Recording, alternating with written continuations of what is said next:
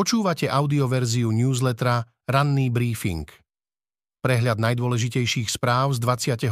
novembra 2023 pripravil Michal Deliman. Tento text načítal syntetický hlas, z tohto dôvodu môže mať menšie nedostatky. Z domova. Kaliňák požičiava štátu svoje auto, Šutaj Eštok to v minulosti kritizoval najväčší vládny papaláš, ktorý sa rozhodol zvýšiť si pracovný komfort. Minister vnútra Matúš Šutaj Eštok ešte ako opozičný politik týmito slovami zhodnotil kroky vtedajšieho vicepremiéra Štefana Holého v roku 2021. Išlo o reakciu na to, že Holý sa, ako verejný funkcionár, nechal voziť na 150 tisícovom Mercedese, ktoré si ministerstvo vnútra prenajalo od firmy samotného Holého. Prečo by sa mal voziť v obyčajnom služobnom aute, keď sa môže voziť za štátne peniaze v superluxusnej limuzíne od Mercedesu? Pýtal sa Šutaj Eštok vo facebookovom statuse o kauze, ktorú sám otvoril. O dva a pol roka neskôr doprial už ako minister vnútra rovnaký luxus aj svojmu vládnemu kolegovi Robertovi Kaliňákovi zo Smeru. Ministerstvo vnútra uzatvorilo zmluvu s Kaliňákovou firmou Kalan Consulting, ktorou si Úrad pre ochranu ústavných činiteľov a diplomatických misií prenajal luxusný Range Rover Sport s výkonom takmer 600 koní. Ide o vlajkový model značky Land Rover, ktoré už niekoľko mesiacov využíva Kaliňák. Nemocnici Bory pomohli pri jej zaradení do novej siete hlasy Penty, Dolinková ignorovala konflikt záujmov. Nemocnica Bory sa dostala na vyššiu úroveň v rámci novej siete nemocníc aj vďaka tomu, že v rade, ktorá o jej zaradení hlasovala, boli dve členky, ktoré pracujú pre Pentu. Ministerka zdravotníctva Zuzana Dolinková napriek tomu akceptovala hlasovanie Rady pre tvorbu siete kategorizovaných nemocníc a zaradila nemocnicu Bory v rámci novej siete na úroveň krajských nemocníc. Keby za Bory nehlasovali dve členky rady s väzbami na Pentu, tento orgán by nemocnicu neodporučil zaradiť na krajskú úroveň. Dolinková vo svojom konaní nevidí problém, lebo podľa nej nie je dôležité, kto nemocnicu vlastní. Nemocnica Bory zas tvrdí, že členov rady vyberal predchádzajúci minister zdravotníctva Michal Palkovič a členstvo dvoch zástupkyň Penty v nej nepovažuje za konflikt záujmov. Spomínaná rada rozhodovala o zaradení nemocnice Bory do tretej úrovne v rámci novej siete v druhej polovici októbra. Nemocnica Bory sa na ňu ako na odvolací orgán obrátila preto, lebo Palkovič ju v auguste tohto roku zaradil len na druhú okresnú úroveň zdravotníckých zariadení. Na krajskú nemocnicu, ktorou Bory chcú byť, nesplňali podmienky.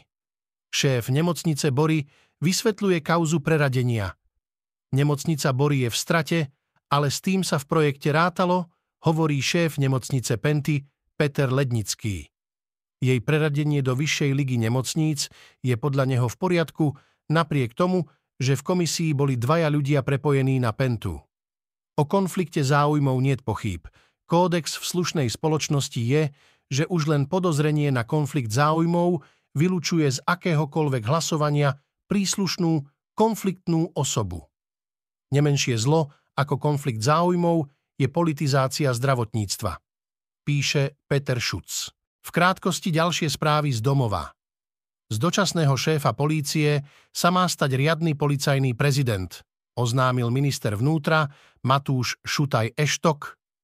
Ľubomír Solák sa médiám zatiaľ vyhýba, no pred riadným vymenovaním do funkcie vycúval z firmy, ktorá ho spája s obžalovaným podnikateľom blízkym SIS Petrom Koščom. S kauzami sa spájajú nielen mená zvolených poslancov, ale aj niektorých nových poslaneckých asistentov. Hoci nemusia mať žiadne skúsenosti s politikou ani vysokú školu, ich plat môže dosiahnuť 3521 eur. Medzi novými poslaneckými asistentmi je napríklad bývalá advokátka Roberta Fica, príbuzná Petra Pellegriniho, ale aj bývalé členky Kotlebovej LSNS. Sudca špecializovaného trestného súdu uznal Branislava Pašku vinným zo zločinu machinácie pri verejnom obstarávaní a verejnej dražbe. Ide o ďalšiu kauzu už odsúdeného pašku, súvisiacu tentokrát s nákupom nábytku pre univerzitnú nemocnicu Luisa Pasteura v Košiciach z roku 2014. Samosudca mu uložil súhrný sedemročný trest. Zo sveta pustia zajadcov, no skončia sa boje? Čo znamená dohoda Izraela s Hamasom? Širi Bibasová pracovala v kibuci Nir Os ako učiteľka v škôlke. Keď teroristi z Hamasu 7. októbra prekročili hranice Gázy a vtrhli do izraelského kibucu, pri útoku zomreli obaja jej rodičia. Bibasovú s manželom Jardenom a dvoma malými deťmi uniesli do pásma Gázy. Jej príbuzní teraz veria, že rodinu opäť čoskoro uvidia. Aj oni sa totiž možno vrátia v rámci dohody o prímerí, ktorú schválila izraelská vláda a hnutie Hamas. Palestínsky radikáli by dnes mali podľa dohody prepustiť zhruba 50 rukojemníkov výmenou za prepustenie asi 150 palestínčanov väznených v Izraeli a za prísun humanitárnej pomoci do Gázy. Tá je od krvavého útoku pri ktorom zabili militanti vyše 1300 civilistov v Izraeli, neustále terčom odvetného bombardovania. Otázne teraz je, či sa prímerie vôbec začne a ako dlho v aktuálnej situácii vydrží. Prímerím sa nič nekončí, vojna sa neskončí ani vtedy, keď sa Izraelu podarí poraziť Hamas, čo je v podstate len otázkou času a počtu civilných obetí. Hamas už nebude vládnuť, o to sa Izrael postará príde o miesta na odpaľovanie rakiet či cvičiská v Gáze, no zároveň príde aj o posledné zábrany, píše Matúš Krčmárik. V krátkosti z Izraela a Gázy. Izraelská armáda tvrdí, že od začiatku vojny v pásme Gázy zničila približne 400 tunelových šácht využívaných Hamasom. Ich celková dĺžka v pásme Gázy, ktoré je asi 45 km dlhé a asi 6 až 14 km široké, je podľa rôznych odhadov asi 450 až 550 kilometrov. V súvislosti s vojnou Izraela s Hamasom sa šíri ďalší falošný videozáznam. Údajne zobrazuje príchod americkej námornej pechoty do Izraela v októbri. Ide ale o príchod amerických výsadkárov na cvičenie NATO v Rumunsku v júni 2022. Egypt príjme všetky opatrenia, aby zabránil prejsť palestínčanom z pásma Gázy do Egypta, vyhlásil egyptský premiér Mustafa Madbúli. Toto vyjadrenie je zatiaľ najsilnejším varovaním, ktoré naznačuje, že by Egypt mohol použiť aj vojenskú silu. V krátkosti z Ukrajiny ukrajinský prezident Volodymyr Zelenský informoval, že ukrajinskí vojaci musia zvládať ťažké obranné operácie v oblastiach východného frontu, kde už nastala krutá zima, no dodal, že ukrajinské ozbrojené sily na juhu krajiny stále vedú útočné akcie. Bielý dom má obavy, že by Irán mohol Rusku dodávať balistické strely. Hovorca Bieleho domu pre národnú bezpečnosť John Kirby pritom poukázal na septembrovú návštevu ruského ministra obrany Sergeja Šojgua v Iráne, počas ktorej sa zúčastnil na prehliadke rôznych balistických raketových systémov. EÚ schválila ďalšiu makrofinančnú pomoc Ukrajine vo výške 1,5 miliardy eur. Použije sa na pokrytie nákladov na mzdy verejných zamestnancov, dôchodky, ako aj prevádzku nemocníc a škôl a bývanie pre presídlených ľudí. Európska komisia uviedla, že EÚ tak tento rok prispela na podporu ukrajinskej ekonomiky sumou 16,5 miliardy eur. Z ekonomiky manažér Telekomu. Hejt nás prekvapil, na spod s lesbickým párom nikto neútočil. Tohtoročná vianočná kampaň Slovak Telekomu štuchla do pomyselného osieho hniezda. Reklamný spot ukazuje mladíka, ktorý na dotieravé otázky príbuzných o škole či vzťahoch odpovedá vlastnými rímami, zasadenými do známej vianočnej melódie. Z úvodného Ó čas vianočný, ó čas vianočný dnes ma čaká večer náročný, postupne predchádza na dievča nehľadám a tesné slipy ničia spermie. Časť ľudí tieto formulácie pochopila tak, že ústredná postava spotu odkazuje na svoju sexuálnu orientáciu, prípadne sa im nepáči exaktná anatomická terminológia. Na YouTube a Facebookovej stránke operátora dostala kampaň množstvo negatívnych reakcií, vznikla tiež bizarná petícia za zrušenie jej vysielania. Riaditeľ divízie spotrebiteľského trhu Slovak Telekomu Mladen Mitič, ktorého tým kampaň pripravoval, hovorí o nedorozumení. Bolo to pochopené v kontexte, ktorý tam nie je. Rovnaký spot sa vysiela v ďalších deviatich krajinách, kde pôsobí vlastník Slovak Telekomu, teda skupina Deutsche Telekom. Negatívne reakcie však prichádzajú len zo Slovenska. V krátkosti ďalšie správy z ekonomiky.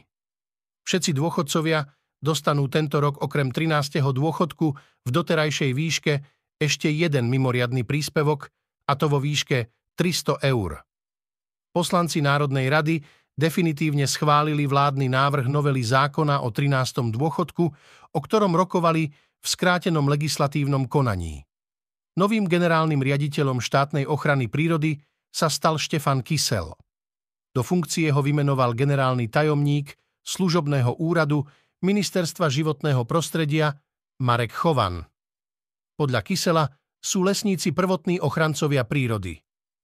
Kofola Československo, pôsobiaca aj na Slovensku, kupuje väčšinový podiel v spoločnosti Pivovary CZ Group. Tá je piatou najväčšou pivovarníckou skupinou v Česku, svojou tohtoročnou produkciou piva prekročia objem 800 tisíc hektolitrov, z čoho viac ako tretina piva miery na exportné trhy. Zo športu. Ako by vyzerala nominácia na Euro 2024? Koho Kalzona zoberie do Nemecka? V roku 2016 vtedajší tréner Ján Kozák mnohých zaskočil, keď zobral na majstrovstvá Európy Milana Škriňara. A to bez toho, aby predtým odohral za národný tím čo i len jediný súťažný zápas a aj napriek tomu, že mu chýbala herná prax, keďže za Sampdoriu Janov odohral v sezóne 2015-2016 v základnej zostave iba jeden zápas. Škriniar však na majstrovstvách Európy 2016 pozitívne prekvapil. Podobný príbeh zažil pred majstrovstvami sveta 2010 v Juhoafrickej republike aj Juraj Kucka. Vtedajší tréner Vladimír Weiss dlho váhal, či má Kucku na šampionát vôbec zobrať, v kvalifikácii neodohral ani minútu. Obaja spomínaní hráči sú dnes veľké opory a nemali by chýbať ani na budúcoročnom európskom šampionáte. Urobí súčasný tréner Francesco Calzona podobný ťah a vytiahne na hlavnom turnaji hráča, ktorého nepreverila kvalifikácia? Majstrovstvá Európy odštartujú 14. júna 2024 v Nemecku. Nominácia by mala byť uzavretá asi do konca mája. Kto bude pritom? Do nominácie na šampionát sa dostane 23 hráčov. Redakcia Sportnetu ponúka svoj odhad. O zdraví, ginekologička, na neplodnosť pri syndróme policistických vaječníkov už máme páky. Syndróm policistických vaječníkov trápi počas reprodukčného veku približne 8 až 13% žien, uvádza Svetová zdravotnícka organizácia. Platí tiež, že pri tejto diagnóze je veľmi veľa tzv. čiernych čísel. Znamená to, že mnohé ženy sú nesprávne diagnostikované. Napriek tomu, že syndrom policistických vaječníkov majú, prepadávajú sitom a lekár im nestanoví diagnózu, hovorí presme ginekologička Lenka Lapides z reprodukčnej klinky Reprofit. Podľa VHO zostáva na celom svete nediagnostikovaných až 70% žien s týmto syndrómom. Ak má žena podozrenie, určite by mala pátrať po diagnóze, aby sa utvrdila, či má alebo nemá syndróm policistických vaječníkov. Zároveň treba myslieť na možné komplikácie, ktoré toto komplexné ochorenie prináša, vysvetľuje Lapides. V krátkosti ďalšie správy o zdraví. Niekto by povedal, že je to tanec pri tyči. A mnohí si pritom predstavujú iba erotické pohyby v striptízových kluboch. Pritom za uplynulých 20 rokov prešiel pole dance obrovský kus cesty. Z niekdajšieho tanca plodnosti je od konca roku 2017 oficiálne uznaný šport. Nová štúdia, uverejnená v odbornom časopise The Journal of Pediatrics, ukázala, že takmer 80% obalov na plienky so spiacim dojčaťom ho zobrazuje v polohe, ktorá je jednoznačne identifikovaná ako hlavný rizikový faktor náhleho úmrtia dojčiat.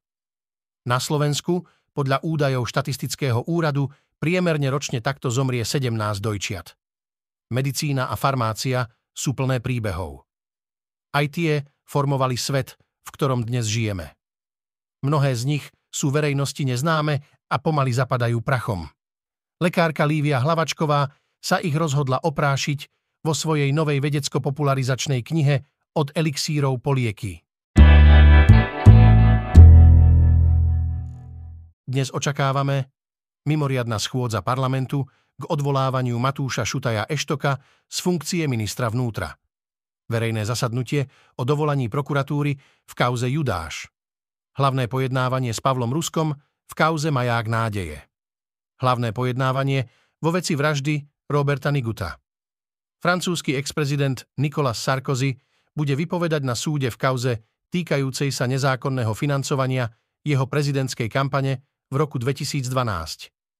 Stretnutie lídrov členských krajín, organizácie zmluvy o kolektívnej bezpečnosti, na ktorom sa zúčastní aj ruský prezident Vladimír Putin.